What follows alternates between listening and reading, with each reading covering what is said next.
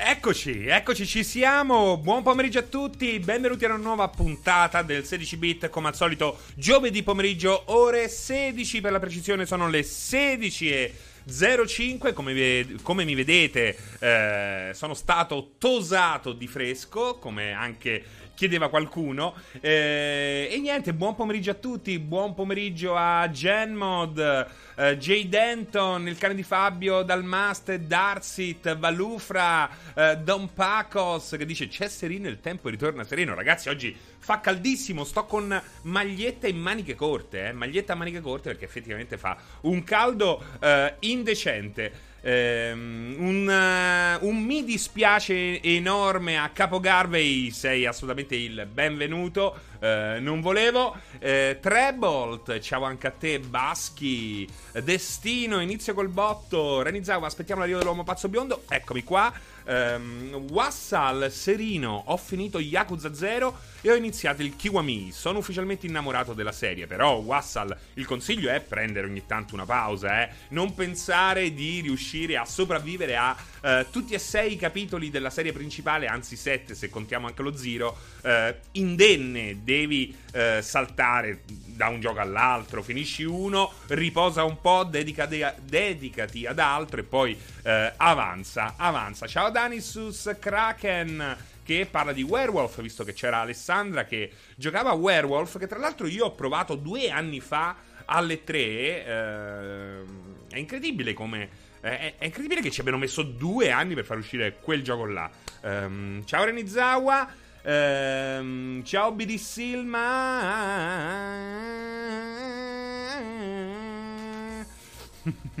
Aspettate. Aspetta, eh. E poi, e poi, e poi, e poi. Chi abbiamo? Chi abbiamo? Thorsten, qui è impazzita tutta la chat. Uh, One Exilio, ciao Serino, complimenti. Sembri ogni volta, sembri ogni giorno più vecchio. Grazie anche a te. Uh, viva la versione remastered di Serino Einstrike. Baltier, ciao Serino, una domanda subito a bruciapelo. È possibile che nel 2021 io debba usare la palla e il picco per fare una, uno scavo. Baltier, a che cosa ti riferisci, dannazione? Uh, a, non lo so, a che cosa ti riferisci? A una cosa in particolare? A un gioco? O semplicemente stai cazzeggiando? Fammelo sapere perché sono molto curioso. Just Hayden, France, Planet Alpha fantastico, altra per la scoperta. Uh, non so nemmeno in questo caso di cosa tu stia parlando, ma mi fido. Tozzo-san, I love you. Salotto slavo, una colonna infame che promette bene. Sì, perché um, un 16 bit che va dritto al punto. Intanto sono contento che si sia riattivata la GIF, visto che eh, inspiegabilmente si stava, si era incagliata. È un. Uh, uh, starà seppellendo un cadavere, esatto, Darsit. Ciao Evroniano, ciao il Fulukudalla. Bloodmeat 90, come mai questo outfit da Demon Albarn? Um, non lo so, because the universe eh, na, na, na, na, na, na, it's really, really, really could happen. Buon pomeriggio, Brit. Um, è un giochino alla Inside Just Died. Non lo sapevo, non l'ho seguito. Kung Fulore. Kung Fulore. Ciao Francesco, buon pomeriggio anche a te. Lascia passare, Serino, ti hanno rubato i capelli, mi hanno tosato, mi hanno tosato. Uh, Marwana Mathematics, oddio quanto adoro questo nick, perché riesco a dirlo anche se è complessissimo, non so che cosa sei riuscito a creare, veramente un'unione tra il difficile e il facile che rappresenta la perfezione, veramente il gameplay di un gioco Nintendo, Marwana Mathematics. Ho sbagliato, dannazione, Marwana Mathematics. Uh, Finro che si abbona, grazie. First reaction, shock. uh, il Fulugdalla hai tenuto i capelli tagliati e messi in freezer? Sei spagnolo? Dolmaster ammazza Sonic CD nella colonnina. Beh, la GIF, non si parla mai della GIF, eh. Ah, c'è un capello nell'occhio. Ehm, ma chi è sto bonazzo, Zacco? Specchio riflesso, specchio riflesso. Ciao Monkey Disaster, ciao Black Mamba. Black Mamba? Non so se, il, se, sei il vecchio Black Mamba, ma è un miliardo di anni che non ti vedo. Ma forse non sei lui. Uh, Divan Dog 88, ho ottenuto una tua sciocca di capelli. Uh, che ci fai? Il, uh, I riti voodoos. I riti voodoos.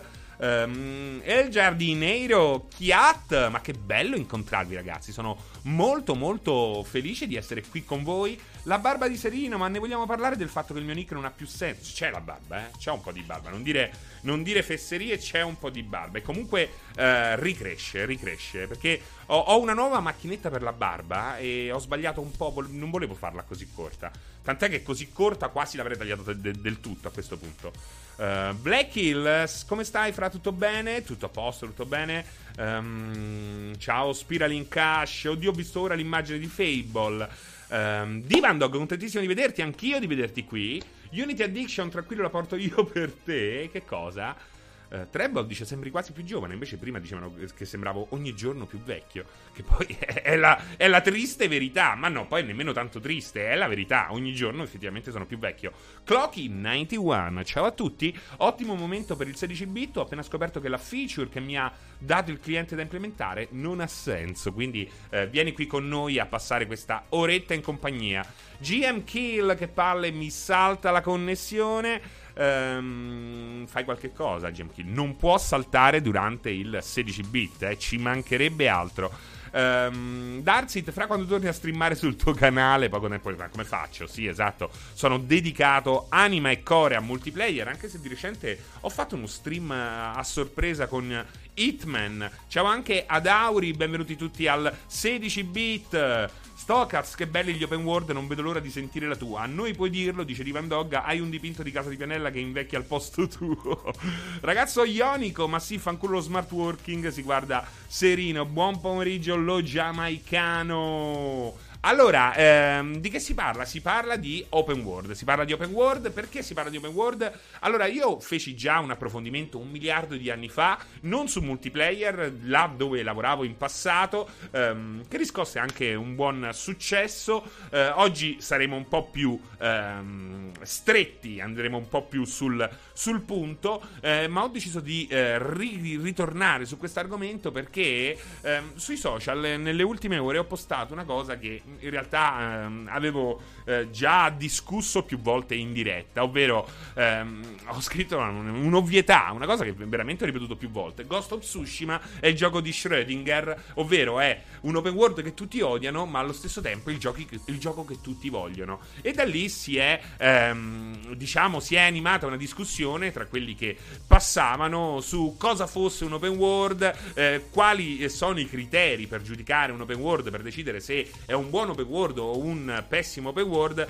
ma la cosa che più mi interessava era appunto capire cosa fosse effettivamente eh, un open world, perché ecco c'è questo qua che dice ehm, ah, perché che ne pensi dell'open world di Metal Gear Solid 5 e un altro risponde no, Metal Gear Solid 5 è un open maps, più o meno come Dragon Age, che gli stessi creatori definiscono multi-region, cioè multi-regione, diciamo la verità, queste sono definizioni del cazzo, non hanno nessun significato, sì, puoi spezzettare il concetto di open world in, le, eh, in tutti i significati che vuoi, ma ciò che resta è appunto un open world con tutte le declinazioni del caso. Just Aiden è odiato da chi si è rotto degli open world. Uh, Just Aiden. Beh, vedi, questo non è eh, del tutto vero. Perché è odiato perché quello di Ghost of Tsushima è veramente è il. Um, è, il, è, la cosa, è l'open world più basilare, è il minimo comune denominatore di un certo tipo di open world. Quindi, secondo me, ehm, c'è un problema di fondo. Non è semplicemente perché uno si stufa degli open world e quindi si è stufato anche dell'open world di Ghost of Tsushima. È che l'open world di Ghost of Tsushima è effettivamente l'open world più basilare che oggi si può offrire. Um, Kung Fulore, per gli ignoranti come me, ci daresti anche qualche definizione? Mi appassiona molto l'argomento. Allora, io non, non mi piace andare a. Come non mi piace il concetto di immersive sim, che poi in realtà eh, non vuol dire nulla. Eh, molt- perché? Perché molte delle, definizio- delle, definizioni che vengono messe così, eh, che vengono utilizzate nel marketing o durante le interviste, eh, servono per caratterizzare un po' quello che è un progetto in uscita, ma soprattutto spesso vengono brandite da reparti marketing che cercano di distanziarsi da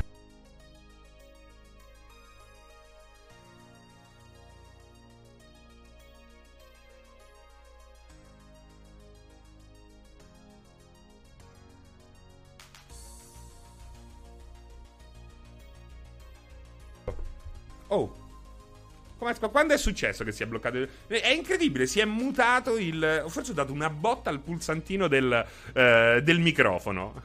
30 secondi di, di, silenzio. Ho dato una botta quando è, eh, ha tremato tutto, che praticamente ha colpito il, eh, il pulsantino che eh, lo muta.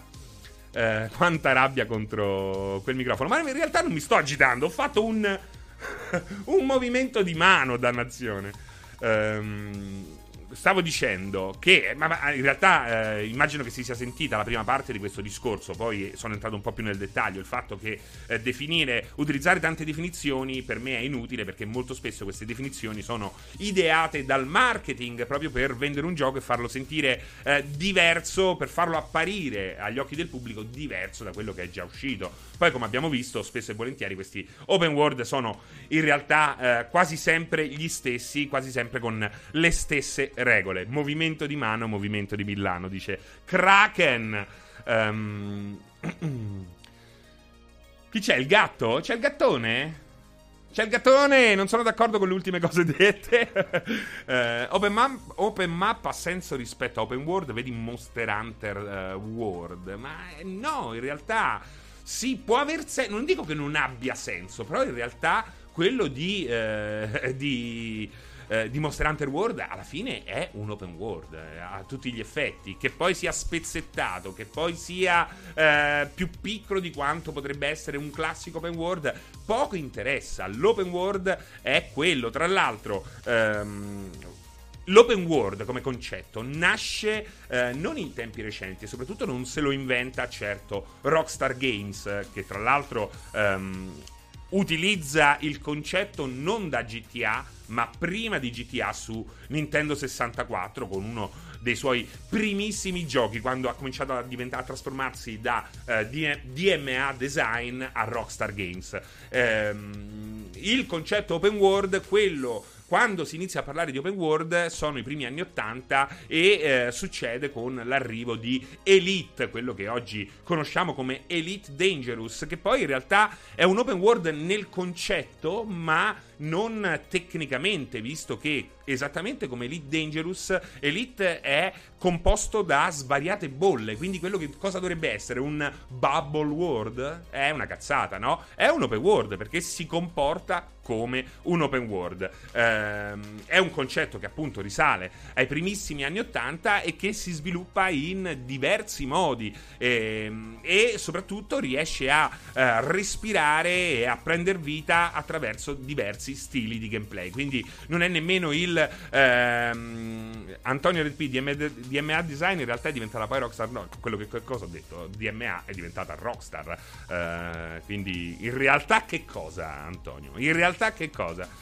Monster Hunter Open World, ma se a mappe chiuse non puoi esplorare. Vedete com'è? Eh, è che in realtà ognuno pensa che l'open world sia qualche cosa che. Ehm, diverso da un altro qualche cosa che nessuno riesce a definire. Giustamente, eh, perché è anche poco importante, ma è un esercizio secondo me oggi eh, piuttosto importante. Quindi Monster Hunter World, ragazzi, ha delle mappe open perché ehm, l'azione nel, eh, in quelle mappe non è lineare. Quindi eh, non è solo l'assenza di, ehm, di eh, elementi che bloccano il passaggio, quindi che eh, non ti fanno andare in un punto eh, prima di quando eh, è, è, è, voluto dai designer, ma è soprattutto il concetto di linearità di gameplay all'interno di questi mondi. Proprio per questo Elite Dangerous è stato eh, battezzato Open World nei primissimi anni 80, anche se oggi molti eh, preferirebbero chiamarlo Bubble World invece che Open World. Non si diceva free roaming una volta, cosa, combi- cosa cambia rispetto all'open world? Free roaming è, è open world alla fine. Allora, free roaming sta il concetto di free roaming è che puoi andare dove vuoi. Allora, né free roaming, né open world, né sandbox sono generi videoludici, ma eh, sono, um, sono, è un concetto di level design è un concetto strettamente legato al level design. Il level design non, non decreta il genere d'appartenenza di un progetto, ma appunto il suo uh, fun- il funzionamento del gameplay all'interno di questi mondi più o meno piccoli. Free roaming in realtà cosa vuol dire? Vuol dire che puoi andare dove cazzo ti pare, semplicemente questo. Ed è naturalmente una sorta di... Eh, è la stessa cosa che dire eh, open world, poi naturalmente ci sono dei casi particolari dove i due concetti si allontanano leggermente, ma poi inevitabilmente si ricongiungono poco più avanti. La struttura del primo. La struttura. Bravo, uh, Shizogen. Zelda, i primissimi Zelda, uh, il primo Zelda, ma anche A Link to the Past, uh, sono degli open world. Sono a tutti gli effetti degli open world. Perché hanno un mondo aperto e soprattutto puoi muoverti e risolvere molti degli enigmi in un contesto assolutamente non lineare. Ed effettivamente i Zelda nascono come open world. È incredibile. Quindi come eh, sia passato il concetto che il primo Zelda open world sia Ocarina of Time, cosa che non è assolutamente vera. O Zelda nasce assolutamente come open world. Divan Dog, Serima, la differenza tra open world e sandbox, me la spiegheresti? Allora, ehm, perché anche questo è un concetto molto importante per riuscire a parlare di videogiochi in maniera approfondita con voi e chi, chi mi sta seguendo in questo caso. Um, in maniera più uh, chiara, per, in modo da capirci. Uh, infatti, Breath of the Wild è un ritorno alle origini a tutti gli effetti. Esatto, perché c'è stato un momento dove, ma anche Wind Waker è assolutamente un open world. Però c'è stato nel post Wind Waker uh, un momento in cui Zelda, nonostante avesse uh, un approccio nella struttura della sua mappa, sempre comunque open, um, la sfruttava in maniera molto più linear che in passato. E infatti, diciamo che è stato il momento un po' più problematico per quel che riguarda la serie Zelda, che eh, ha riscoperto se stessa proprio grazie a Breath of the Wild. Um, Infatti, Breath of the Wild, ok. Eh, allora anche Guild Wars 1 è open world. Eh. Allora io adesso veramente ci ho giocato poco ed è uscito un miliardo d'anni fa, però mi pare che avesse dei piccoli open world qua, nei quali si svolgeva la, l'avventura. Ma non voglio dire cazzare su Guild Wars, quindi non ne dico. Uh, oh Sirifis, signor Serino, perché non riesco a fare un account nel blog? Ogni volta che lo creo sparisce... Non so di che blog tu stia parlando. Non so di che blog tu stia parlando. Um, la differenza tra open world e sandbox. L'open world, abbiamo detto, è una questione di level design, ovvero come è strutturato il mondo. Un mondo aperto. Poi non importa se è 2 metri quadrati o se è 100.000 km quadrati. Questo è eh, poco importante. E non importa nemmeno che eh, se è eh, comunque spezzettato, come lo era in principio Elite Dangerous, come lo è quello di Stalker, perché lì l'open world è diviso effettivamente in tre mappe, che poi nei mod successivi sono state unificate. Il sandbox è il tipo di interazione che quell'open world ehm, riesce a darti. Quando è che un open world ehm, diventa sandbox? Quando quell'open world ha una serie di simulazioni in... Uh, vive che eh, avanzano indipendentemente da quel che fa il giocatore e permettono a quel mondo di rispondere più o meno realisticamente a quelle che sono le sollecitazioni del giocatore. Ecco la differenza. Un open world può essere utilizzato in mille modi diversi, per questo mille sfumature di open world. Non so perché qualcuno diceva che veniva triggerato da questa cosa qua, forse perché voleva il uh, un, voleva mille sfumature di un open world. Effettivamente eh, suonava meglio, suonava meglio. Hitman, per esempio, è decisamente sandbox, esatto, e e torniamo a Zelda, che abbiamo utilizzato come apertura. I primi Zelda erano semplicemente open world. Wind Waker è open world. Breath of the Wild è sandbox. Perché è sandbox? Perché quel mondo non reagisce soltanto in maniera scriptata ai movimenti e alle sollecitazioni del giocatore, ma reagisce alle sollecitazioni del giocatore attraverso una serie di simulazioni fisiche, ma non solo, che eh, permettono al giocatore appunto di manipolare quel mondo e eh, trarne così vantaggi di gameplay, ma non solo. E quindi il sandbox è quando ci sono all'interno di quell'open world delle simulazioni che permettono questo. Non è un caso, e molti, pochissimi lo sanno, pochissimi lo sanno, ehm, che eh, Rockstar inizia a fare GTA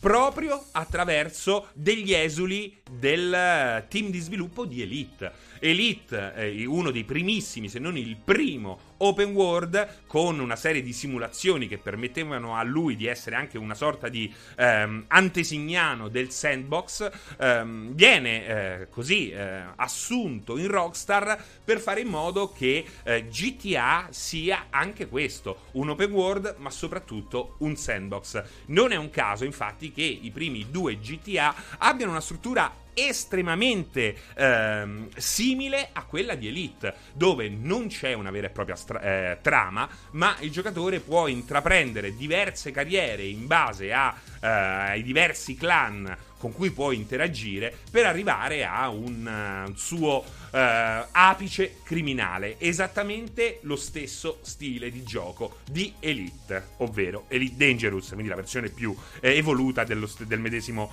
del medesimo gioco. allora, anche i Final Fantasy con uh, World Maps erano open world?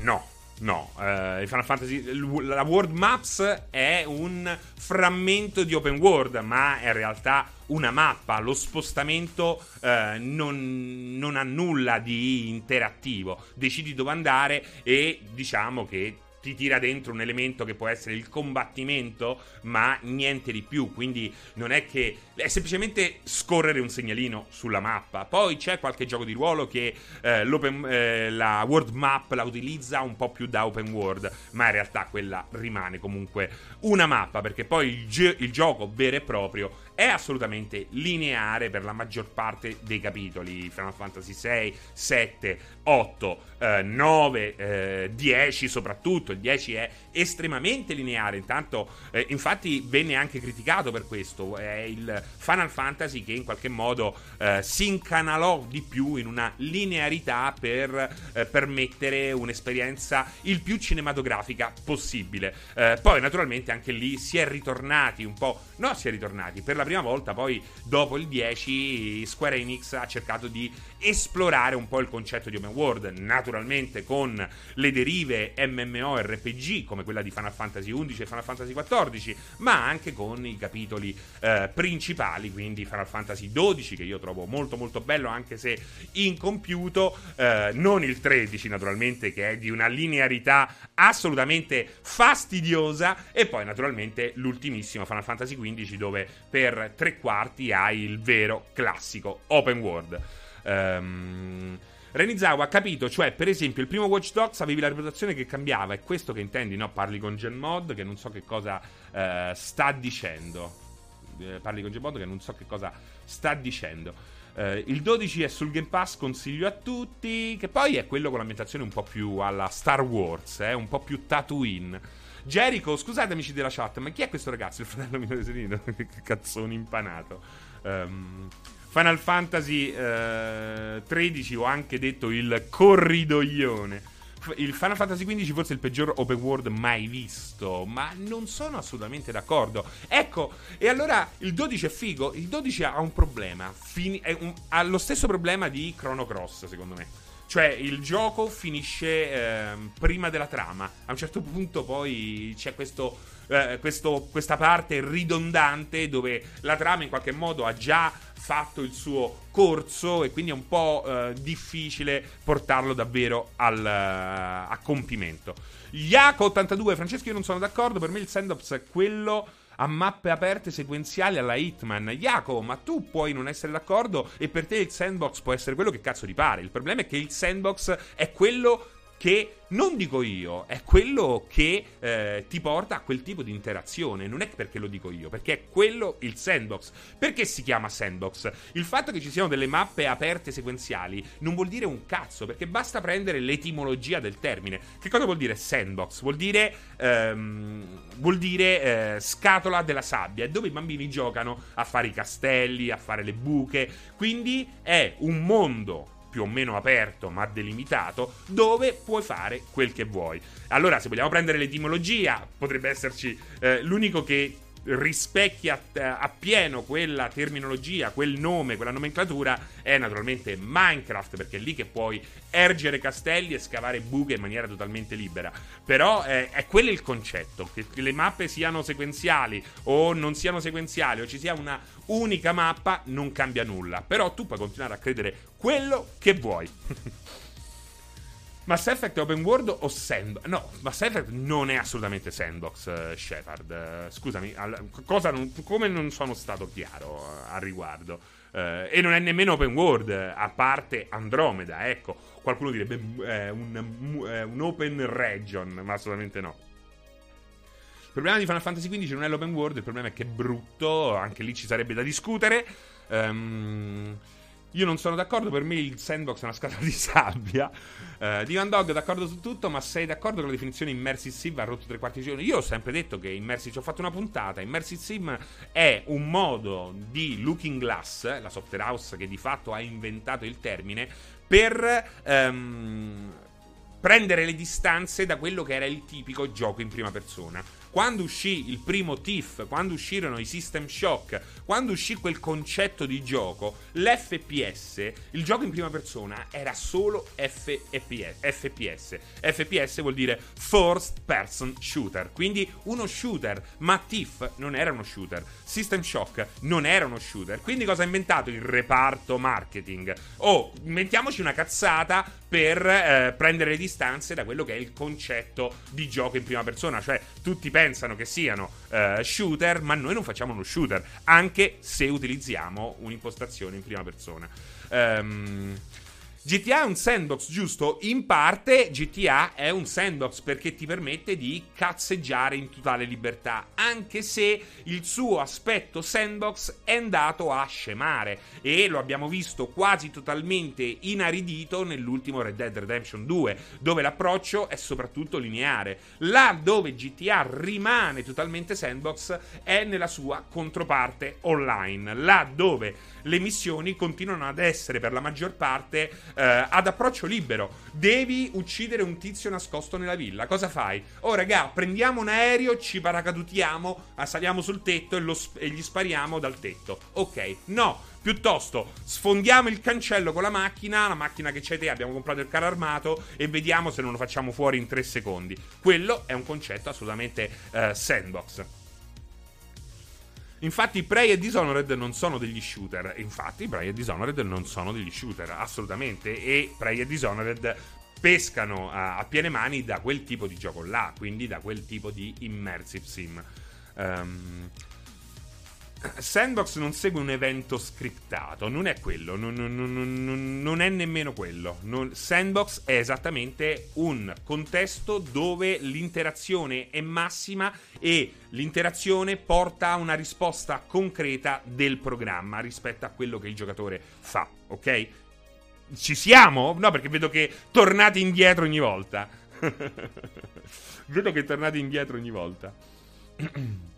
Battlefield, soprattutto il 3 e il 4, li puoi fare davvero quello che vuoi ai limiti della tua immaginazione, tra salti fuori dagli aerei per poi vabbè, no, quello è un concetto eh, multiplayer. Ad esempio, Metal Gear Solid 5 è sandbox open world. Bravo Kimi Romson, infatti quello quello sul mio canale Facebook diceva no, Metal Gear Solid 5 è come diceva multi-level, eh, open level, una cazzata. Assolutamente, Metal Gear Solid 5 è assolutamente entrambe le cose, sia eh, open world, perché il mondo è aperto e diventa eh, totalmente aperto poi nell'ultimo capitolo, il uh, True Final Chapter, eh, ed è assolutamente sandbox perché tu la medesima situazione la puoi approcciare in maniera totalmente diversa e soprattutto riesci a rispondere a quello che tu fai, perché se tu utilizzi eh, gli headshot per farti strada eh, a manetta, il mondo risponde di conseguenza e soprattutto puoi utilizzare anche la fisica per ehm, creare delle situazioni che non sono assolutamente scriptate. Il, ehm, il, ehm, il game designer, il game designer, il team di sviluppo ti dà gli strumenti per fare, per arrivare a un obiettivo. Poi, come arrivi a quell'obiettivo, sta a te. Ed è esattamente quello che succede, per esempio, in Breath of the Wild, ovvero un gioco dove eh, puoi fare quello che vuoi. Cioè, lui ti dice: fai, tu devi andare ehm, nel castello uccidere Ganon, ehm, liberare il castello e tutto quanto Fai come vuoi, fai come vuoi. Ci sono quei nemici là, c'è il barile sotto, il barile rotola realisticamente. Eh, durante la pioggia il lago sale, si creano delle pozze, puoi utilizzare la corrente per fregare un gruppo di nemici, un, eh, un, un ostacolo che prima non potevi farlo, ma ci devi arrivare con la tua intelligenza utilizza, utilizzando quelle che sono delle regole più o meno naturali, tra virgolette, eh, che lo sviluppatore ha inserito in quel contesto, in quel mondo di gioco. Possiamo considerare Death Stranding sandbox in quanto puoi fare una consegna in mille modi possibili? È assolutamente un sandbox Death Stranding, è sia open world che sandbox, come lo è in parte Metal Gear Solid 3, mentre non è assolutamente, ehm, non è assolutamente open world Metal Gear Solid 1, 2 e eh, soprattutto il 4. Infatti, estremizzando, dice Darsit, puoi finire Breath of the Wild in 20 minuti ed è fighissima sta cosa. Esatto, esatto, ed è fantastica questa roba qua. Um, Everywhere è il rivale di GTA. Il rivale di GTA non si può sentire, ragazzi. Everywhere è un progetto appunto di Leslie Benzis uh, in divenire, uh, come c'è stato ai tempi il progetto di quell'altro tizio che adesso mi sfugge il nome, che è stato il bellissimo, fantastico, primissimo Crackdown. Cioè, ehm, è un gioco che naturalmente everywhere, everywhere, nel nome già ti dice che punta a essere assolutamente un open world. Speriamo anche un sandbox. Perché oggi, ehm, ecco, vediamo tantissimo open world, ma eh, vediamo alla fine, in fondo, pochissimi sandbox. Perché comunque fare il sandbox è molto più difficile. Deus Ex Human Revolution è un sandbox ce la stiamo tirando veramente per i capelli. No, no. Ha dei piccoli open world, eh, degli open world suddivisi in hub molto statici, ma non c'è, no. Diciamo di no. Ti dà tre strade diverse. Lì hai semplicemente dei bivi che sono aperti o chiusi a seconda di come cresci il personaggio. Ma infatti eh, nemmeno Cyberpunk è un sandbox, ma è, è assolutamente a tutti gli effetti un open world.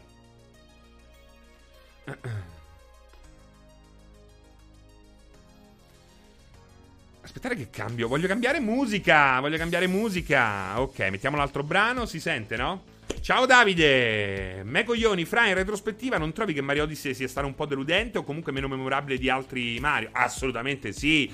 Assolutamente sì, il vero capolavoro di Nintendo su Switch eh, è Breath of the Wild. Mario Odyssey è un grandissimo gioco, nessuno può dire il contrario, però non è proprio un Mario che ti fa esplodere la testa, sono assolutamente d'accordo con te.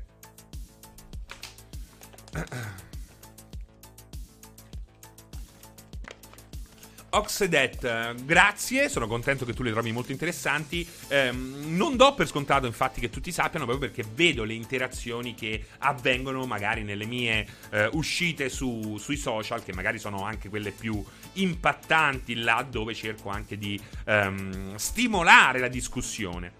Vabbè, meglio di Galaxy era difficile. Beh, secondo me Galaxy è il massimo in assoluto. Um, Me coglioni, bravissimo, ti dirò, io preferi- pre- ho preferito anche il sottovalutato Sunshine. No, Sa- Sunshine no, non sono d'accordo. Gojira, The Division e Destiny 2, in che categoria li, scri- de- li descrivi? Sono degli open world, mm, assolutamente non dei sandbox, questo possiamo darlo per scontato. Crix, ieri ho trovato la Porsche di Johnny Silver, mamma mia che bello quando ti quando, ti, quando sblocchi la Porsche è veramente una figata, poi quella Porsche è veramente immortale. Legatox back, avete rotto con sti sandbox open world, andiamo oltre. E quindi, bravo, passiamo, passiamo, passiamo al capitolo successivo. Cosa intendi per andare oltre? Perché io vedo molta gente che si lamenta, molta gente che dice ma questo non è un vero sandbox, questo non è un vero open world, l'open world dovrebbe essere qualcos'altro. Ma poi quando gli chiedo nel dettaglio ehm, cosa intende rimane muto o dice una cazzata. Perché poi non è facile. Che vuol dire andare oltre l'open world o il sandbox? Non vuol dire nulla. O meglio, se vuol dire qualche cosa, spiegamelo. Perché poi adesso, in questa seconda parte di 16 bit, è molto interessante capire. Um, Qual è secondo voi un'evoluzione possibile del sandbox?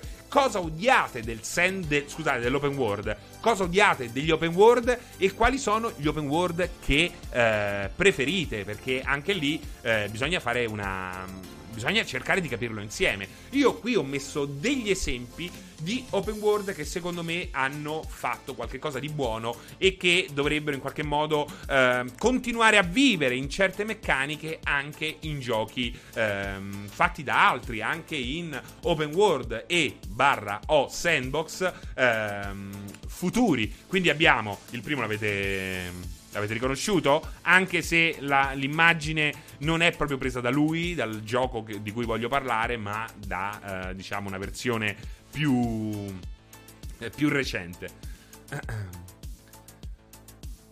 Magari si potrebbero applicare gli stessi concetti nella VR. Ma Antonio, eh, Half-Life Alyx ha assolutamente delle meccaniche sandbox, eh, quindi eh, l'hai giocato Alyx, spero, no? Se parli di VR. Vorrei il seguito di Dante's Inferno stile God of War 4. Il mio open world preferito è Red Dead Redemption 2. Eh, ma che cosa preferisci di eh, Red Dead Redemption 2? Perché è il tuo open world preferito? Voglio saperlo questo. Veramente è molto importante, eh. Lo zio cane, io vorrei un open world con l'open world di Skyrim e la parte sandbox di Gothic. Um, Finro, il problema vero è l'endgame e la ripetitività sul medio periodo. L'open world svela i suoi limiti e decade di quel ma non è vero perché l'open world può... Che vuol dire endgame? Intanto anche qui feci una... Uh, più di una diretta. Cioè l'endgame è fumo negli occhi. L'endgame è una presa in giro. Quando vi parlano di endgame, il più delle volte, non dico tutte, vi stanno prendendo il culo. Il ve- vi, danno, vi, stanno prendendo il culo, ve lo stanno shippando. Vi stanno prendendo per il culo perché l'unico vero um, endgame è quello che non esiste. L'endgame non deve esistere l'endgame. È quello il concetto. L'endgame vuol dire che il gioco è morto e tu hai finito di giocarci. È inutile che ci stai giocando. L'endgame è il metadone per chi non vuole mollare. Spesso e volentieri l'endgame è parte integrante del gioco, ma quando è così vi stanno fottendo. Vi hanno già fottuto. Mm-mm. Il migliore open world è Driver per PS1. Eh, trovo i ritmi narrativi degli open world spesso soporiferi. Questo è un problema vero. Questo è un problema vi- vero, ma è legato spesso e volentieri non solo al gioco che non riesce a ritmare bene il, il suo gameplay, ma anche uh, un problema dei giocatori che praticamente uh, fanno di tutto per annoiarsi. Se hanno un gioco che può essere finito in 20 ore, un open world, comunque cercheranno di centare di eh, arrivare a sto cazzo di trofeo di platino prendendo 250 piume nemmeno segnalate su una, mini pa- su una minimappa. Il voler completare al 200% un gioco è un errore, anche quello enorme, che nasce da questa roba qui che aveva una bella idea in principio ma che spesso è stata distorta proprio per ehm, legarci a un titolo ben oltre ehm, quella che è la, la, la vita naturale di un titolo. Eh, e quindi tendiamo ad annoiarci. Eh, a riguardare Fable adesso è eh, invecchiato, ma ripensarci quando lo giocai ai tempi era da acquolina in bocca. Però ci sono degli elementi di eh, Fable che continuano ad essere straordinari. Intanto il primo gioco è Morrowind, però l'immagine è presa dall'espansione Morrowind di The Elder Scrolls, eh, il Massive. ormai l'open world quantitativo ha rotto, ma sempre. Ma quello non ci ha mai avuto senso. L'open world quantitativo nasce perché è giustificato da trofei e achievement. Se no, non avrebbe mai avuto senso quella roba là. Non avrebbe mai avuto senso. Perché Morrowind è straordinario? Morrowind è un open world, è eh, assolutamente a tutti gli effetti, non è un grande sandbox, eh, anche se in parte ha delle. Ehm, dei riflessi sandbox, ma la sua particolarità è che esclude dei contenuti in base alle scelte dei giocatori. Quindi ha un aspetto ruolistico che in qualche modo va a influire sul suo sandbox. E questa è una roba assolutamente straordinaria. Fable, qual è la particolarità di Fable? Perché Fable è un ottimo open world. Perché Fable è un ottimo open world. Eh, Fable è un ottimo open world perché adotta un sistema di interazione eh, con i diversi personaggi che lo rendono anche uno straordinario sandbox, anche se mancano degli elementi sandbox veri e propri. La possibilità di discutere con, un, con gli NPC in una sorta di Simlish, in una sorta di sistema alla The Sims, rende le interazioni praticamente infinite con questi NPC, esattamente come avviene in The Sims, che tra l'altro è open world ma è anche sandbox, perché puoi, per esempio, murare vivo un personaggio e farlo morire di inedia.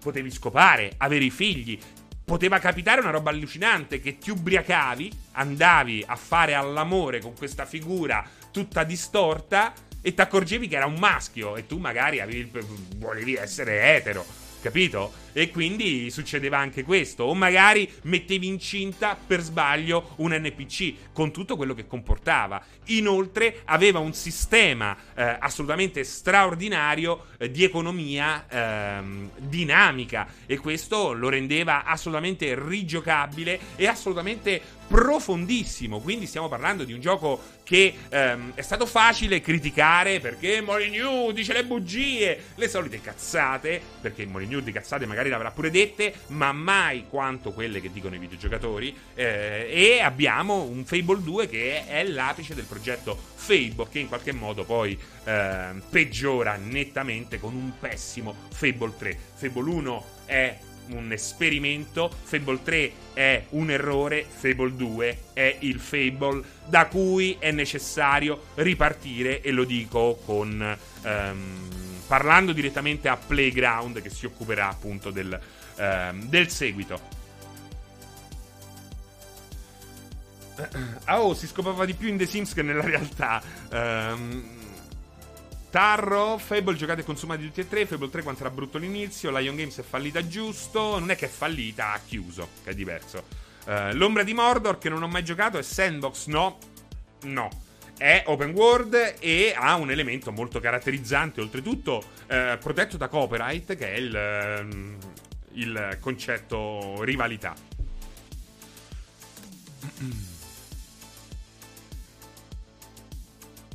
Il mio primo matrimonio. Aspetta, che sta scorrendo troppo la chat. Uh, il mio primo matrimonio. Dov'era? Mannaggia, me lo son perso. Sembrava figo. Si parlava di matrimoni digitali. Fable, l'apoteosi dei videogiochi, vedi? Eh, Geocarb 97. Gli open world credo che debbano evolversi proprio nel concetto di sandbox, implementando sempre più l'interazione con l'ambiente e soprattutto con gli NPC. Questa è una strada già intrapresa, ad esempio, da Rockstar con, RD, eh, con Red Dead Redemption 2. Sper- ma scusami, in che senso con Red Dead Redemption 2? Cioè, in che modo. Ma guarda che Red Dead Redemption 2 ha un terzo delle interazioni e della natura sandbox di GTA 3. Quindi eh, vedete quanta confusione c'è. Cioè, c'è un problema.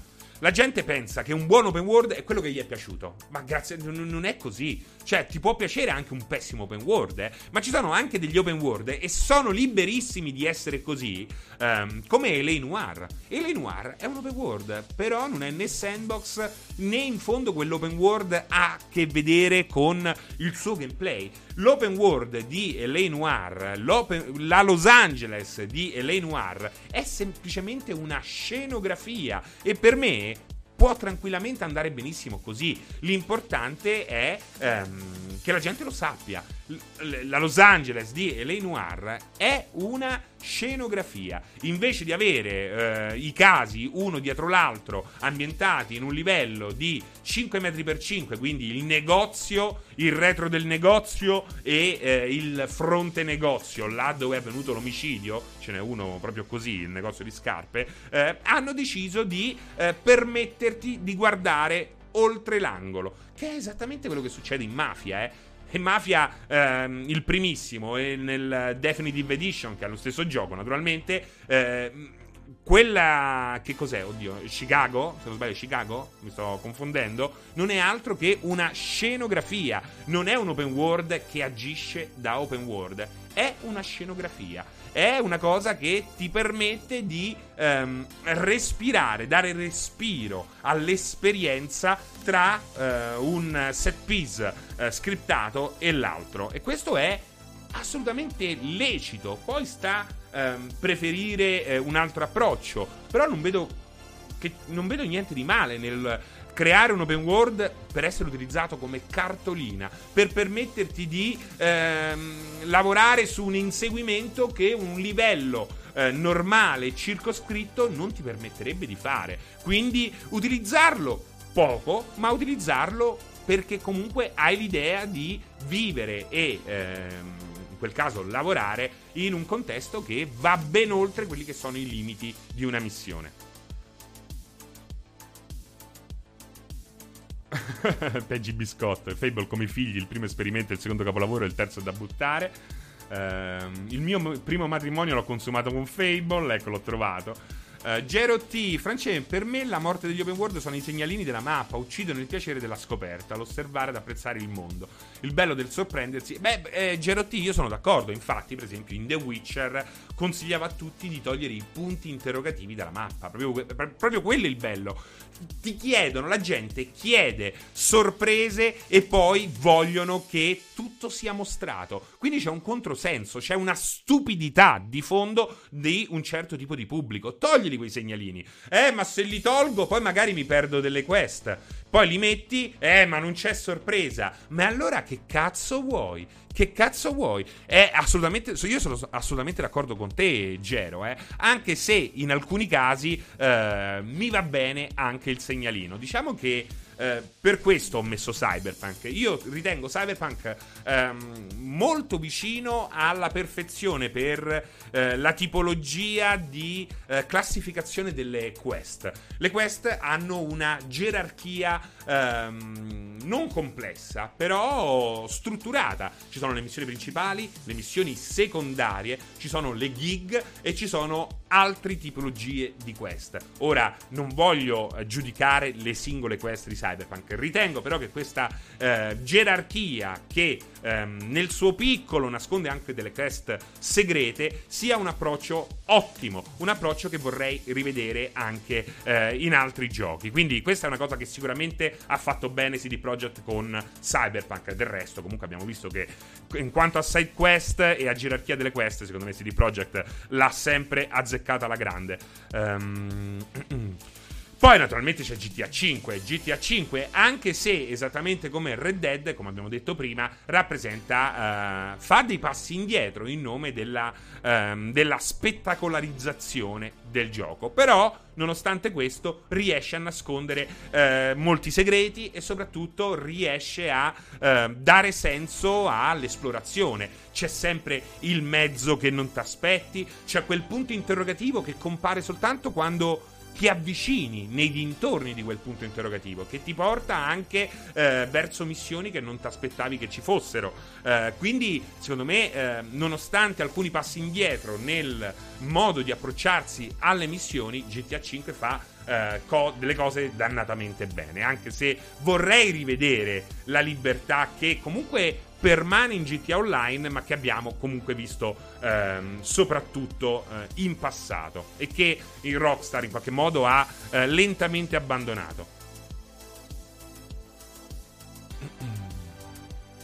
principali sono tristemente lineari in GTA 5. Beh, è pure vero che è un action, eh, quindi non è che mi aspetto chissà che cosa. Però un tempo, l'ho detto anche recentemente in un altro contesto, GTA 3 ti diceva uccidi quello, poi stava a te prendere i due autobus, utilizzo sempre questo esempio perché mi è rimasto impresso, eh, rubavi due autobus, li mettevi all'inizio e alla fine della via, usciva di casa la tua vittima, non sapeva dove andare e tu nel frattempo eri salito sul palazzo e col lanciamissili lo facevi fuori. Oggi una roba del genere non è possibile farla. In Red Dead Redemption 2 addirittura se esci di un metro dal sentiero obbligato di una missione ti dice addirittura game over ricomincia, che è veramente la morte dell'open world e soprattutto la totale eh, liquefazione del concetto sandbox, su cui Rockstar ha basato molto sua, ehm, del suo successo in passato. XRT, XRT Arrow, un connubio tra PvP e PvE alla Sea of Thieves, lo vedrei bene nei giochi del futuro. Conosci Ultima Online per PC, spingerei per un'idea.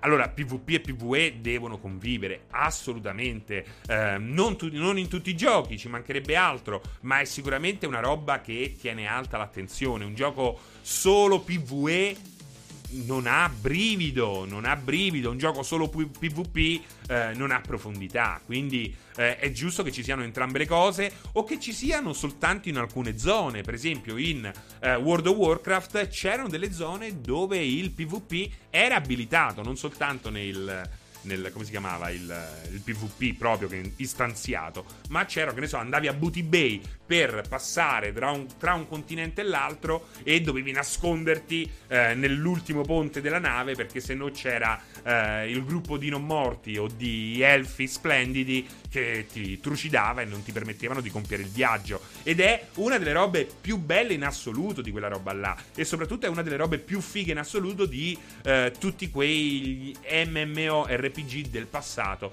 pre-World of Warcraft, che in fondo eh, sono in assoluto i migliori MMORPG della storia. Poi World of Warcraft ha altri meriti ed è giusto che venga riconosciuto come un capolavoro, ma di fatto World of Warcraft ha ucciso ucciso il genere privandolo di quella che è la sua forza principale, la sua forza sandbox, perché World of Warcraft è open world, ma uccide il concetto sandbox, lo uccide togliendo totalmente il concetto ruolistico, se non la parte ruolistica legata al, alla crescita del personaggio. E questo è un male. E questo è un male. Uno Star Wars Galaxy o un Ultima Online, come ci ricorda giustamente il nostro amico, non ricordo chi, erano giochi in cui. Eh, potevi tranquillamente fare a meno delle missioni principali. Ed effettivamente Ultima Online non aveva miss- missioni principali. C'era un mondo affine alla realtà per quel che f- poteva essere possibile ai tempi, e da lì creavi la tua, la, la tua storia, creavi le tue avventure. Mm-mm. Open World di Biomutant l'hanno detto gli sviluppatori che si ispira all'ombra di Mordor e The Legend of Zelda Breath of the Wild. Speriamo bene, beh, eh, ce ne vuole, eh. Ce ne vuole, eh. Diciamo che puntano bello in alto. Jumpy, cosa vorresti vedere in un Cyberpunk 2? Ti andrebbe bene mantenere Night City così com'è, ma un'evoluzione di tutto il resto. A me mm, andrebbe bene, assolutamente. Serve un'evoluzione di tutto il resto, assolutamente, anche quello. Per me un Cyberpunk che si fermasse al primo capitolo sarebbe uno spreco assurdo. Di... Ma certo, Divan Dog, assolutamente d'accordo. Giorgio Laudani. Serino, non approvo il nuovo taglio. Fa vedere che. Uh, Odesu, il problema degli open world è che dovrebbero essere un genere impegni. Non sono un genere! Non, l'open world non è un genere. Hai già sbagliato. Ecco.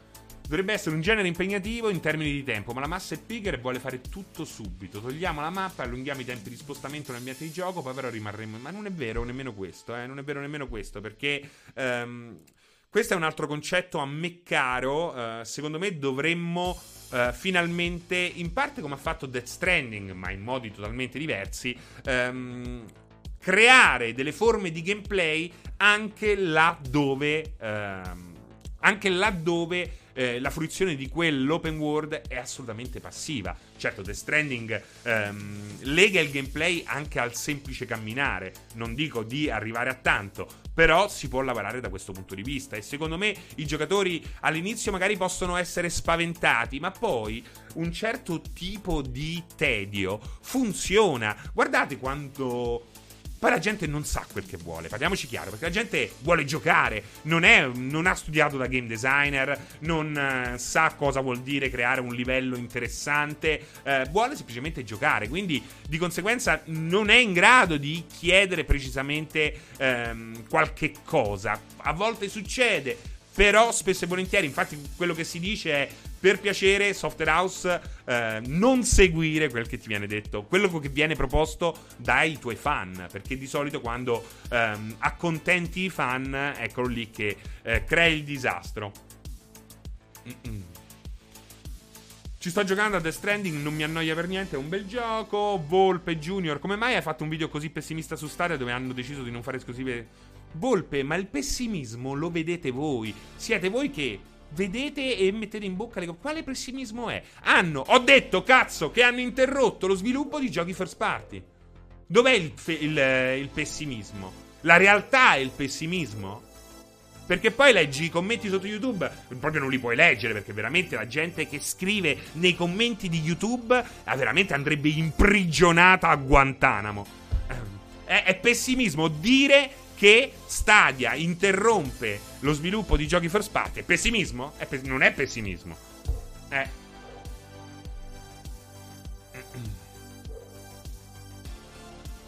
Le caratteristiche sandbox in un MMO stanno uh, provando ad inserirle in Ashes of Creation, progetto che se... Sì, però Ashes of Creation lo conosce Clocky91, tu cugino, Mizio, che è un cretino. No, perché sei un gruppo cretino. No, perché è un cretino che segue i progetti non esiste questo zio. Però per dire che eh, andrebbe affrontata la questione con un po' più di, eh, di riccanza dietro, ecco.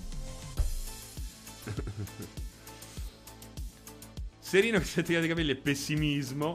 Eh, la verità è che Stadia verrà chiusa perché non potrà reggere il paragone con Xcloud e GeForce Now. Vai, vai, vai, perché non scrivete altre cazzate? Guarda, lo sai che fate? Lo sai che facciamo? Io sto zitto e prendo appunti. Eh? Io sto zitto e prendo appunti e così voi siete liberi di scrivere tutte le cazzate che volete. Io scriverò un libro sulle cazzate che leggerò in live eh, quest'oggi, ok?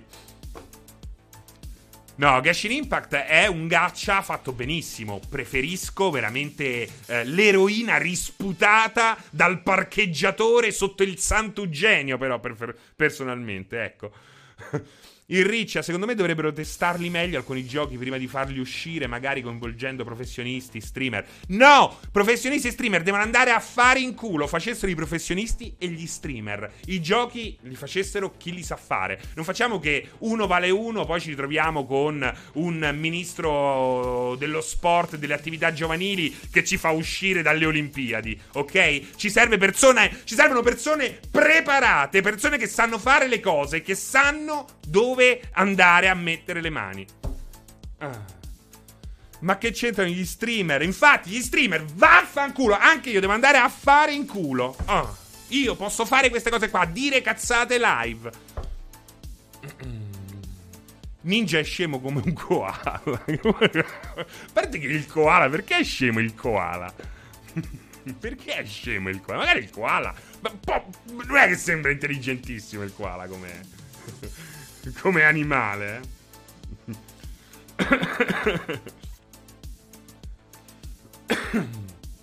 Ciao, ho visto qualche news di. Eh, di Elder Ring. Si sa qualche cosa? Ma l'hai vista le news o le hai lette? Perché se le hai viste soltanto ti consiglio di cliccare, scopriresti che cosa c'è dietro di nuovo. E te lo dico io.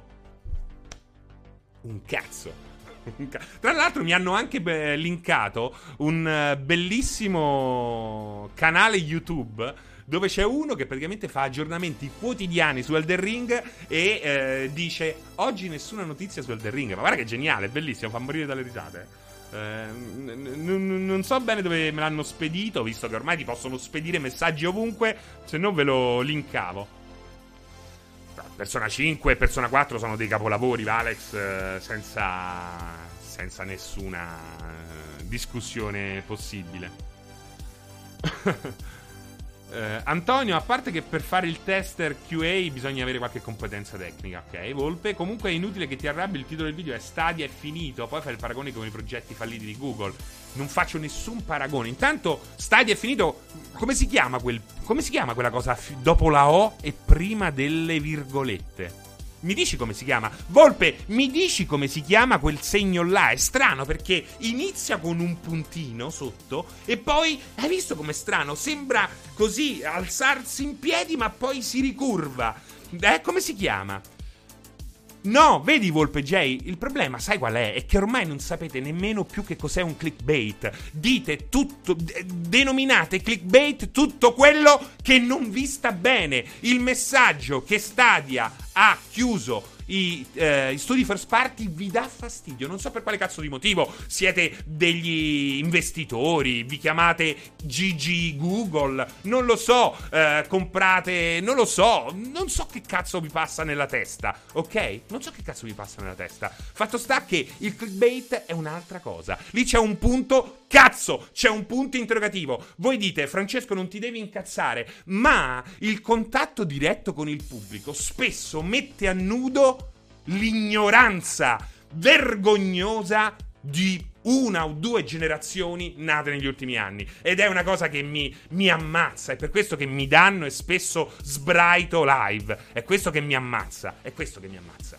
mi ammazza. Perché non eh, riuscire a capire che un punto interrogativo vuol dire una domanda. Ma Stadia, Stadia nei guai? Stadia nei guai? Poi è logico che ti devo far cliccare, no? Che ti dico, no, non cliccare, non cliccare.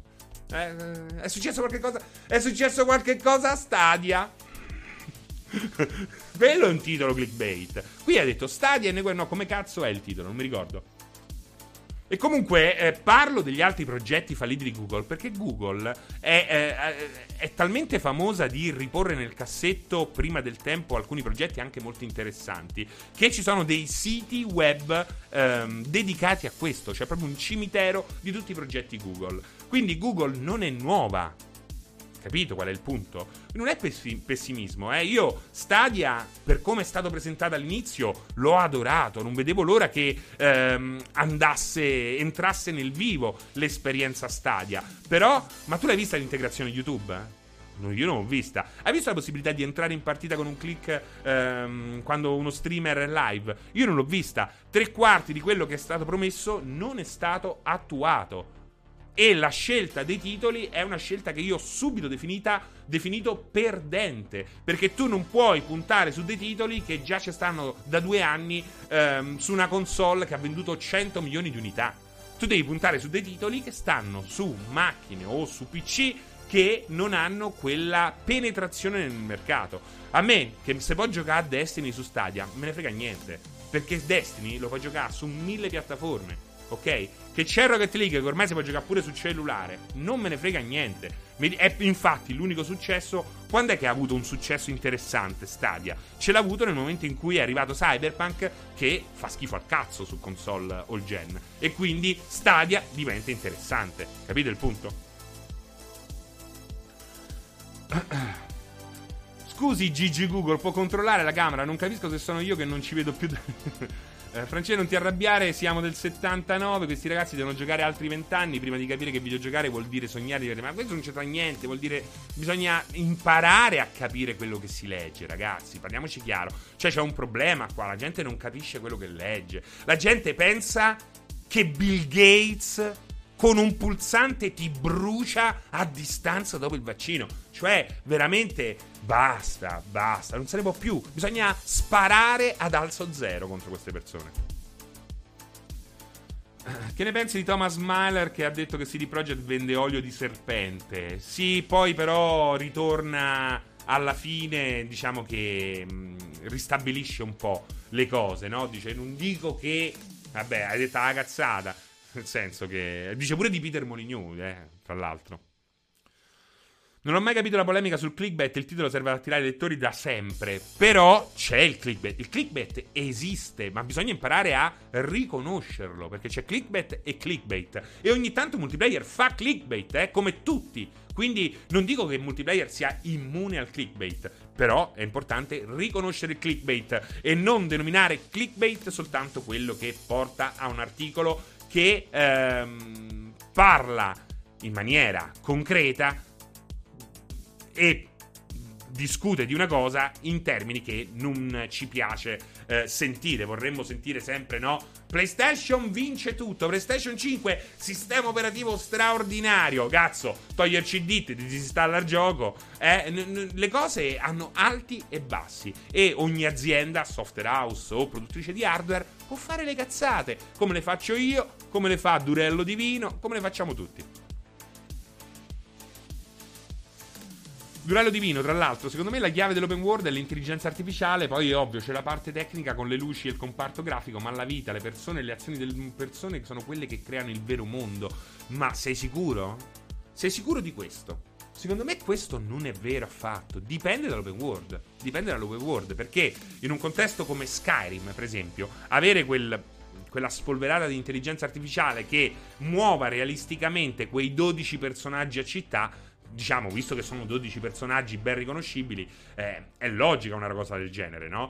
Però una, un NPC di GTA, oltre a scappare e urlare, o di Cyberpunk, non è che deve saper fare poi chissà che, eh. Perché lì serve l'illusione, serve, serve l'illusione di, della, del numero, serve l'illusione del numero, non dell'intelligenza ma del numero. Ci deve essere un numero, ci deve essere una moltitudine. È un po' quello che fa per esempio Yakuza con questi o anche Persona, visto che l'avete citato prima, con queste figure ectoplasmatiche che donano vita a una città che in fondo è appunto una città ehm, visitata da questi fantasmi NPC che compaiono e scompaiono e sono lì soltanto per darti l'idea di, eh, di di realismo, ma non servono a nient'altro.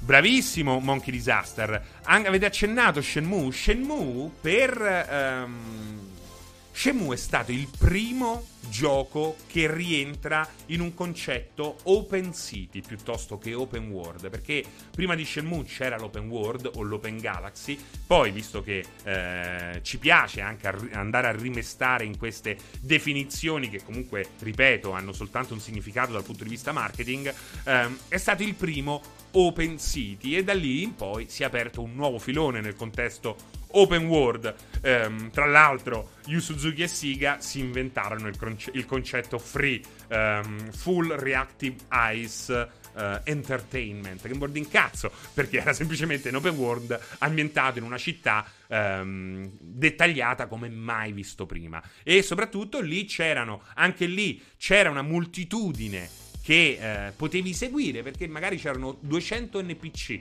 ognuno assegnato a una casa, poi ce n'erano certi che servivano soltanto a far numero e poi c'erano i protagonisti che avevano un altro eh, tipo di schedule. Um, bisogna stare molto attenti perché eh, pensiamo che magari in un gioco ci sia chissà quale eh, intelligenza artificiale, chissà quale eh, complessità, in realtà è semplicemente un trucco scenico, perché i videogiochi, come nei film, anche se naturalmente in maniera eh, più accentuata dei film che comunque eh, richiedono attori reali e set reali, almeno un tempo, oggi comunque puoi fare al computer anche quelli, eh, il videogioco è finzione, è finzione. E per questo che dico che eh, è facile parlare di un progetto male, di un gioco male, soltanto perché ci sta sul cazzo o soltanto perché ci ha deluso. Perché tu basta. Eh, Basta mostrare il trucco agli altri che magari difendono un prodotto, come ultimamente è successo con Cyberpunk. E poi eh, a quel punto diventa inutile dire che guarda che un sacco di giochi fanno questo.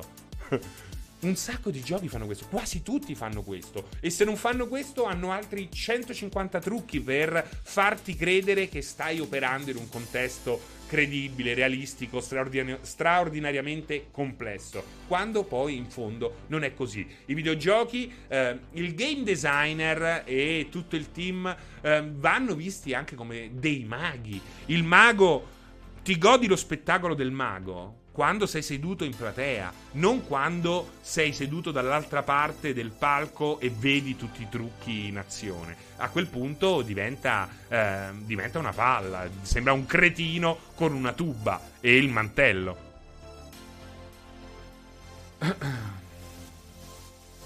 Armstrong, ho una domanda, ci pensavo cercando di prendere sonno, ma secondo te tutti quei surfisti che si vedevano scivolare dentro i tunnel delle onde giganti che fine hanno fatto? Prima li si vedeva sempre in tv e tu me li ricordi, Armstrong? Non so veramente eh, cosa dire.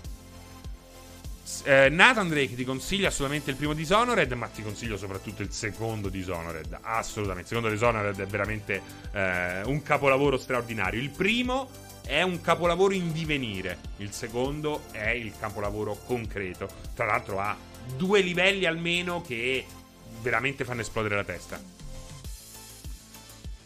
Certo, Mr. Cavaz, a volte eh, il problema arriva quando il trucco. Bravissimo, giustamente. Giustamente, visto che abbiamo parlato spesso di Cyberpunk prima, tipo quando si fermano davanti al nulla le macchine del traffico di Cyberpunk.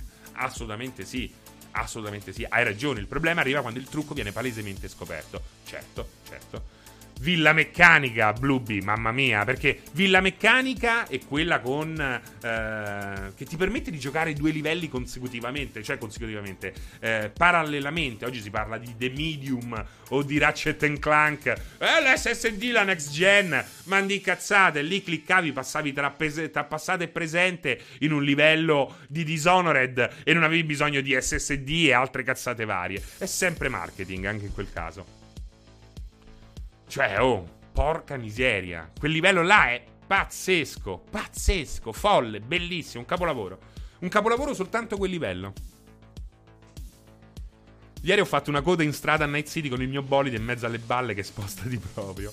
Quindi ci stai dicendo che l'SSD è fumo negli occhi? No, l'SSD è una gran figata, eh, ce l'abbiamo, molti ce l'hanno da due anni a questa parte, in alcuni casi è assolutamente essenziale, in altri casi non lo è. Logico che comunque ridurre qualsiasi caricamento del 70% comunque è una roba fighissima e in alcuni giochi è assolutamente essenziale al divertimento. I giochi, i Souls, un gioco dove si muore ripetutamente, avere un caricamento di un minuto è una follia, è una follia, lì veramente siamo al limite della perversione. Hitman dove devi eh, provare e riprovare, il piacere è anche quello avere un caricamento che dura 4 secondi cambia tutto. Quindi l'SSD non è assolutamente fumo negli occhi. Guardate quello che ci sta combinando, per esempio, non tanto Ratchet, che comunque la sua ideuccia ce l'ha legata all'SSD, anche se il più delle volte si tratta anche lì del trucco del mago. Uh, guarda Star Citizen, Star Citizen, quello che puoi fare con Star Citizen,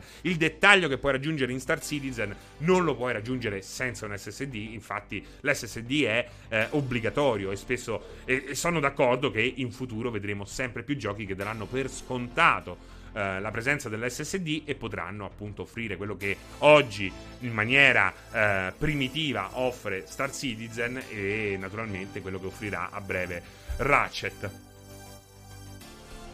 Certi giochi ormai passi più tempo a vedere loading, string che a eh, loading eh, screen che a giocare, veramente non se ne può più, eh. Ecco, guarda Danart, il mio primo SSD comprato ormai sei anni fa, prima versione Samsung, 200 euro, 250 giga Um, se rima la cosa che più ti piace vedere in un open world, qual è? Eh, dipende, mi piace, l'abbiamo detto, mi piace la possibilità di... Ehm, di eh, bruciarsi parte di contenuti come Morrowind.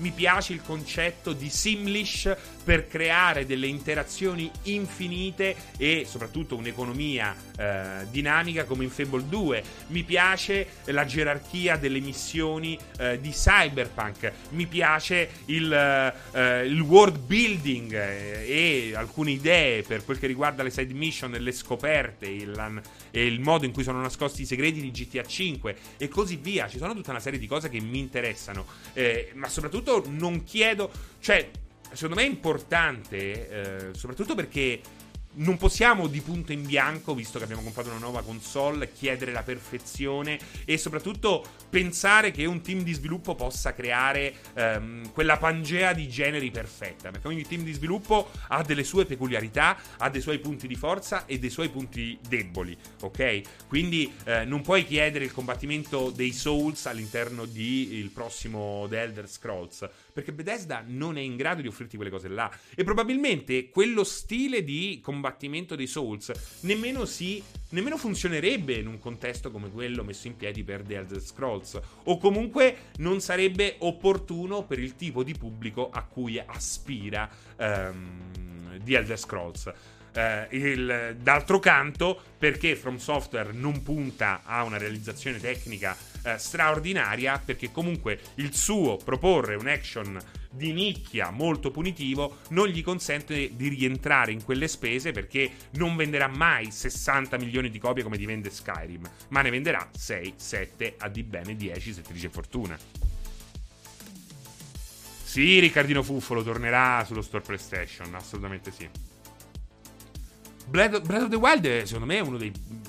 È un capolavoro assoluto. Breath of the Wild è uno dei giochi più belli di sempre. Eh? E te lo dice uno che gli ultimi Zelda non ti dico che li ho odiati, perché mi son, ma mi sono stati assolutamente indifferenti. Una rottura di coglioni pazzesca tutto quello che è arrivato dopo Wind Waker. Quindi Twilight Princess, mamma mia, puoi veramente mungermi i testicoli dopo aver giocato a uh, Twilight Princess.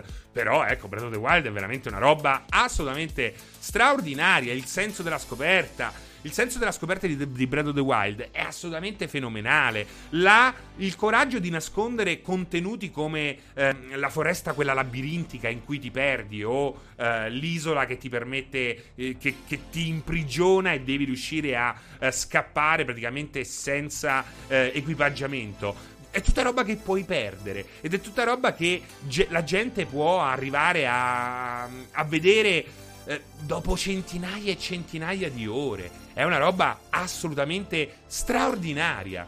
È straordinaria, ma è straordinario quello che riesci a vedere semplicemente. Cioè, hai il. Tu la, non serve nemmeno la quest. Perché la quest è la tua curiosità.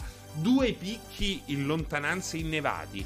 Porca miseria. Ci vai e ti porta veramente in direzioni e in scop- verso scoperte che non pensavi nemmeno ci fossero. È una roba assolutamente straordinaria. Veramente Breath of the Wild è più, uno dei prodotti più incredibili degli ultimi dieci anni. Allora, ho giocato tutti i titoli Ubisoft tranne Immortals, dannazione Kraken. Eh beh, ma sì, Dog Wolf, la questa è la tua curiosità.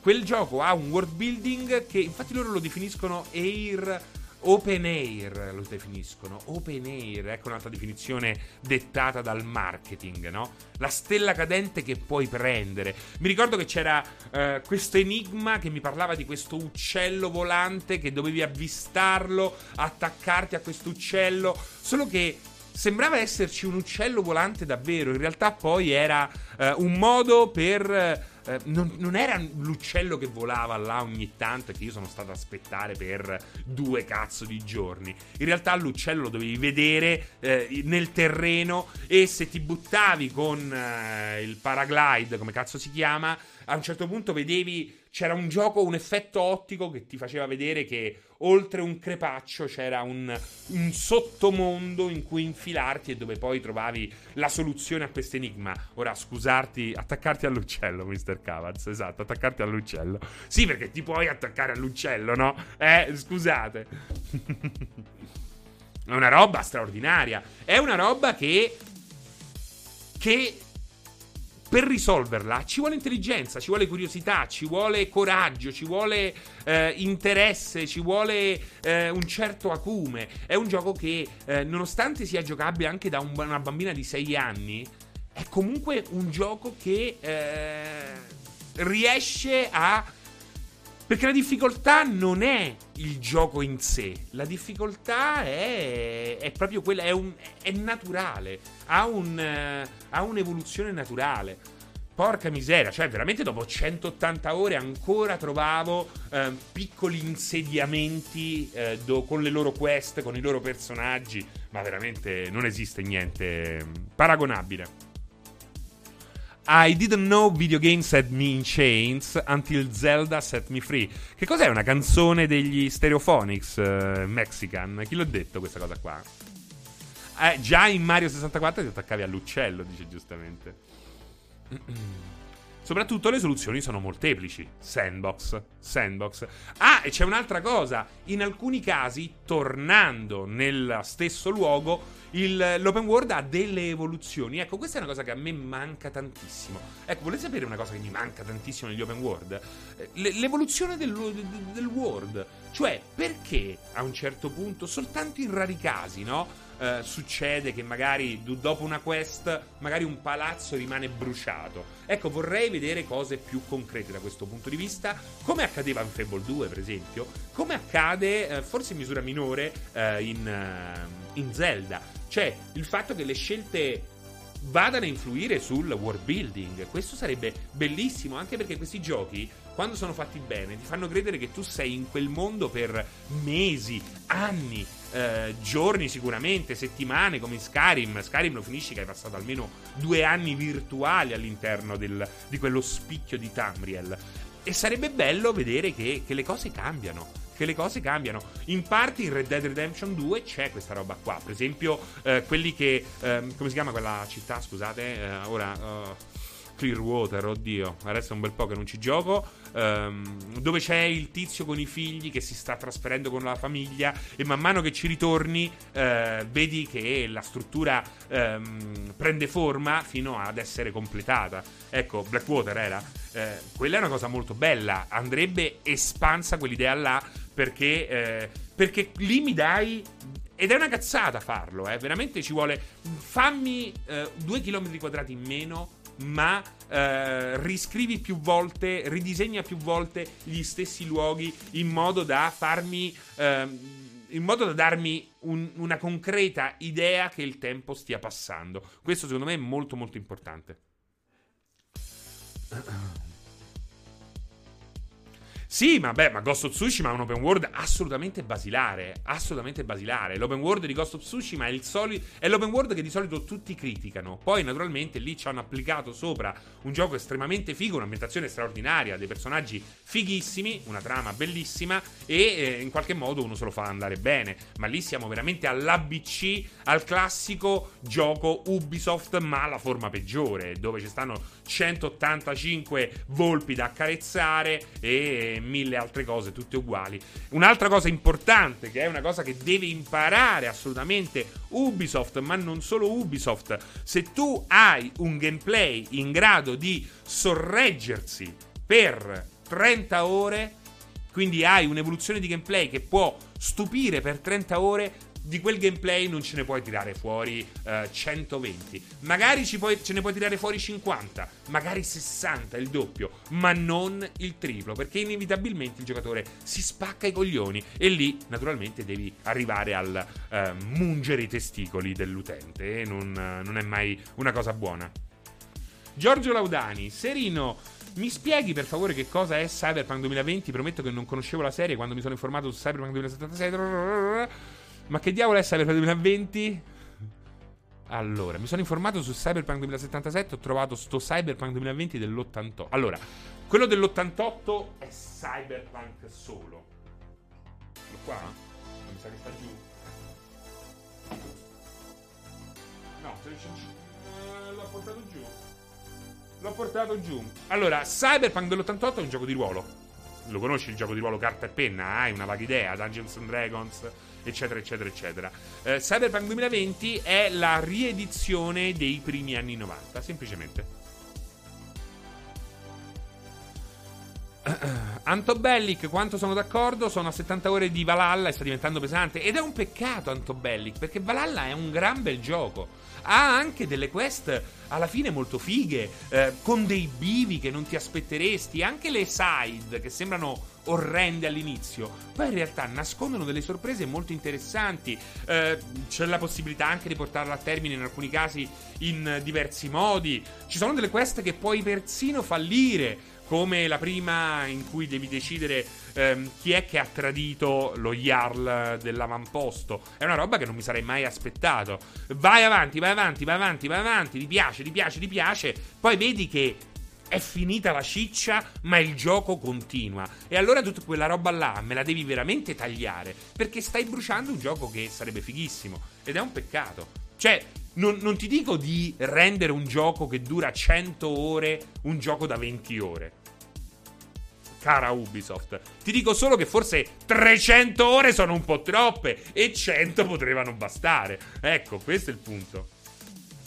A Carlo Doggi, la canzone che sentite in sottofondo e la sigla che sentite in apertura del 16 bit è un brano composto dal DJ volante Manuel Lessaux.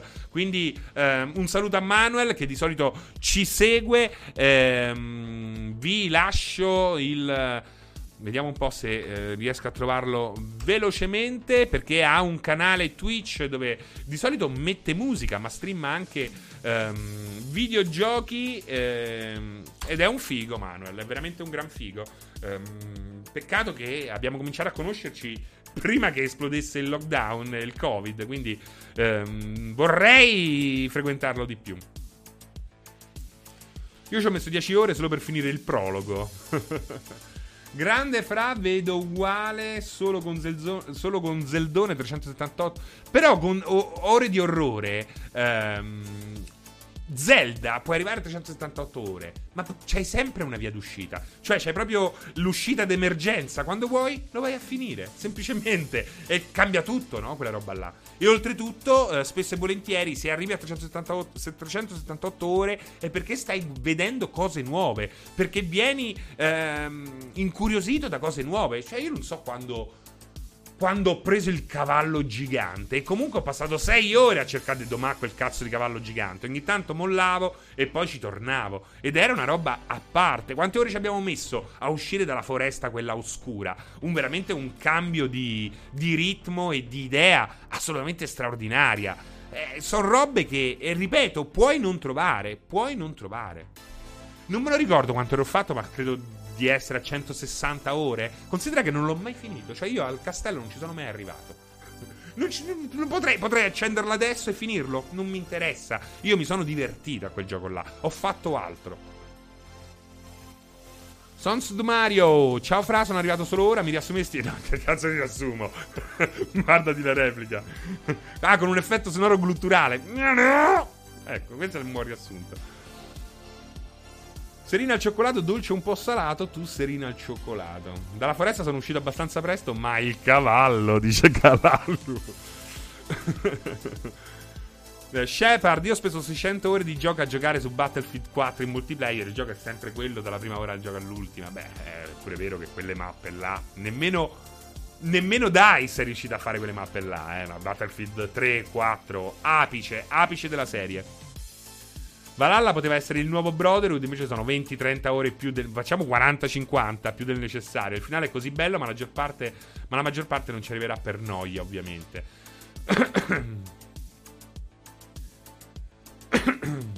Only the Fog, ho appena visto le mie statistiche PS4 del 2020, 930 ore, 938 ore di gioco, giocato per 336 giorni, genere F- top FPS, tu hai visto le due fra io l'ho viste, il problema è che il 2020 è stato l'anno dove ho prevalentemente giocato su PC.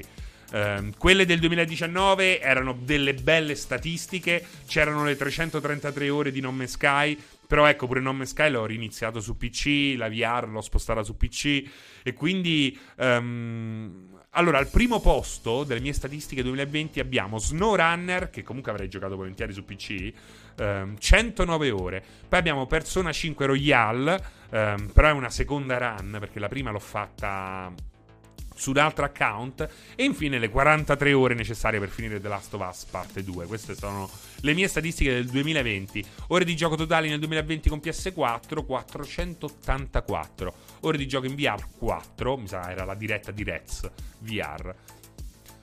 PS5, gioco PS5 preferito, Demon Souls, 10 ore giocate, quindi non ha assolutamente senso quella roba là. Gioco a cui hai giocato più spesso online, 13 ore di gioco, Tom Clancy Rainbow Six Siege. Questa è una, questa è una statistica interessante. Mm-mm. Serino ho giocato 8000 ore in 6 anni a Elder Scrolls Online.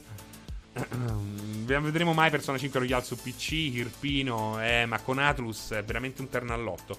Con Atlus, con Atlus è davvero difficile azzeccare questo tipo di previsioni.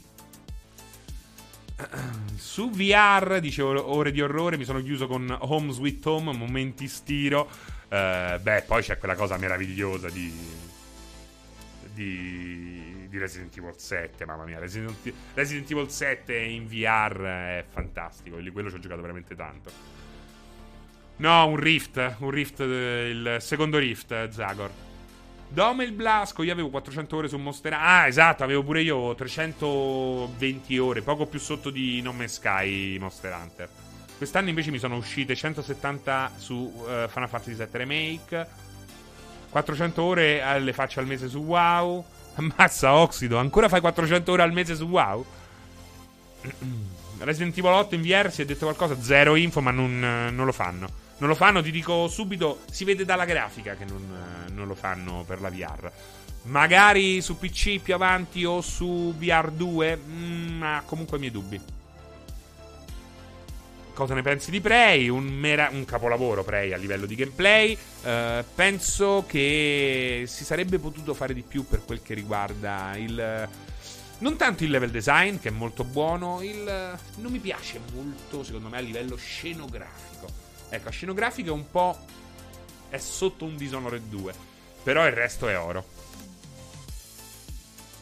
Resident Evil 7 con VR puoi sopravvivere? Assolutamente sì, però ti caghi veramente in mano, soprattutto se giochi in piedi. In, in, giocare in piedi ai giochi horror in VR fa molta più paura ma, ma, attenti agli animali domestici perché se stai giocando in piedi senza riferimenti a un gioco come Resident Evil 7 e improvvisamente il gatto ti sfiora la gamba, veramente ti prende il coccolone, ecco. Il coccolo muori proprio, senti proprio che si sbiella il cuore. Sono fortemente tentato dal Quest 2, ma hai avuto un visore VR, non c'è un modo più economico per... Più economico del Quest 2? No più economico del Quest 2 no. E comunque anche col Quest 2 a un certo punto sentirai il bisogno di collegarci un PC. Tra l'altro, però, su Quest 2 gira senza fili, senza bisogno di niente, quel gioco meraviglioso che è Saints and Sinner, Walking Dead Saints, Saints and Sinner, che insieme a uh, Half-Life Alyx è assolutamente uno dei giochi migliori in assoluto per la realtà virtuale. Dottor Matthew, Matthew Rorschach Ciao Fra, sono 40, 45esima ora di Cyberpunk e devo dire che lo sto apprezzando molto nonostante i bug e glitch fastidiosissimi che rovinano l'immersione. Mi sono piaciute tantissime le storie secondarie dei personaggi. Assolutamente d'accordo con te.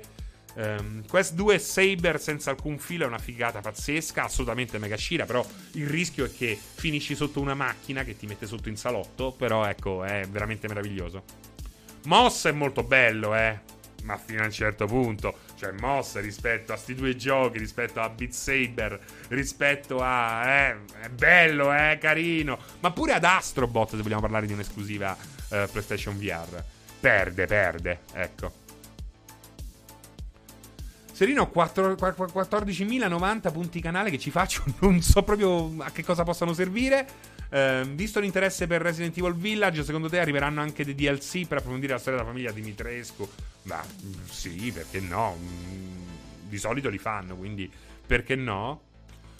Pistol Whip pure una bella droga. È carino Pistol Whip, assolutamente, assolutamente carino. Carino, lì stai sul carino. Saber, unica critica, una campagna troppo breve, troppo mega Shira, però eh, su PC hai un miliardo di brani eh, famosi e coreografie straordinarie tutte da scaricare gratuitamente tra l'altro. Quindi eh, è un limite che riguarda soltanto le versioni, la versione console, la versione PlayStation VR. Sul Quest 2 non si può giocare Half-Life senza l'ausilio di un PC. Senza l'ausilio di un PC. Mentre puoi collegare il Quest 2 a un PC e giocarti tranquillamente Alex.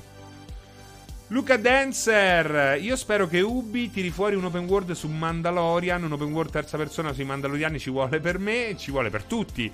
Um, Fra, mi vendi la tua 2080, ma a quanti, a quanti soldi la puoi vendere una 2080? Ma guardate che è difficile anche venderla, eh. Cosa ne pensi di Destruction All Star, Riccardino Fuffolo? Ho fatto una diretta ieri, quindi eh, penso che sia un gioco caciarone, molto carino, va raddrizzato qua e là, non manderà il mondo a fuoco come ha fatto Rocket League e Fortnite, però può dire la sua, soprattutto con qualche miglioria. Calaluita, ma meno male che i punti non servono a una mazza. Io mi sono dovuto fare un nuovo account per problemi con la mail e ne ho persi 150.000. Non so se non servono a niente, magari servono a qualcosa di fondamentale, Calalu, eh. Johnny Silvercrest, un botto fra. Che cosa un botto? Non so a che cosa ti riferisci, Johnny. Qua lo dico, qua lo nego. Il gioco Ubi di Star Wars è Beyond Good and Evil reskinnato. Destruction of Stars mi Rocket League. Uh, mi ricorda Rocket League, però non c'entra un cazzo con Rocket League, solo perché ci stanno le macchine. Allora ti ricorda pure Test Drive. Uh, con la penuria di schede video non, capi- non, puoi capire che prezzi ci sono anche sull'usato. Ma della 2080? Johnny Silvercast. Ah, un botto fra ti riferivi alla 2080? Cioè, perché la 2080. Che poi, tra l'altro, la 2080 in 4K va molto meglio della 3070. Quindi, da un certo punto di vista, eh, la, se vuoi giocare a, eh, a 1440, 1080, la 2070 è fighissima, eh, ma a 4K non è così eh, vecchia, eh, la 2080. Johnny Silver, questo è il nome nickname dell'anno, assolutamente, d'accordo di Van Dog 88. Ma non è brutto di Van Dog 88 nemmeno, eh, però, eh, diamo a Cesare quel che è di Cesare. Eh, io sto aspettando la mia Holo 3080. Non ti dico quanto la pago perché c'è da vergognarsi. Mi ricorda pure il parcheggio quando è pieno. Su Amazon non si trova nulla neanche serie 1000. Eh, sto provando Skyforge su Switch, uscito poco tempo fa. Permetto che è un porting di un gioco di anni fa, MMO, ma puoi far uscire un gioco che lagga anche nell'audio. Tetrit. Veramente, magari con una patch risolvono, eh. Test Drive che boomer, Xexar. Lo so che questo è un modo per farmi attaccare i giovani, ma non lo farò. I giovani, i giovani sono venuti a salvarmi, ma io non ero a casa. I giovani, i giovani. Questo è. Lo sapete che cos'è? Lo sapete che cos'è o no? Andate subito a ehm, rispolverare la new wave italiana. Siberia, ciao!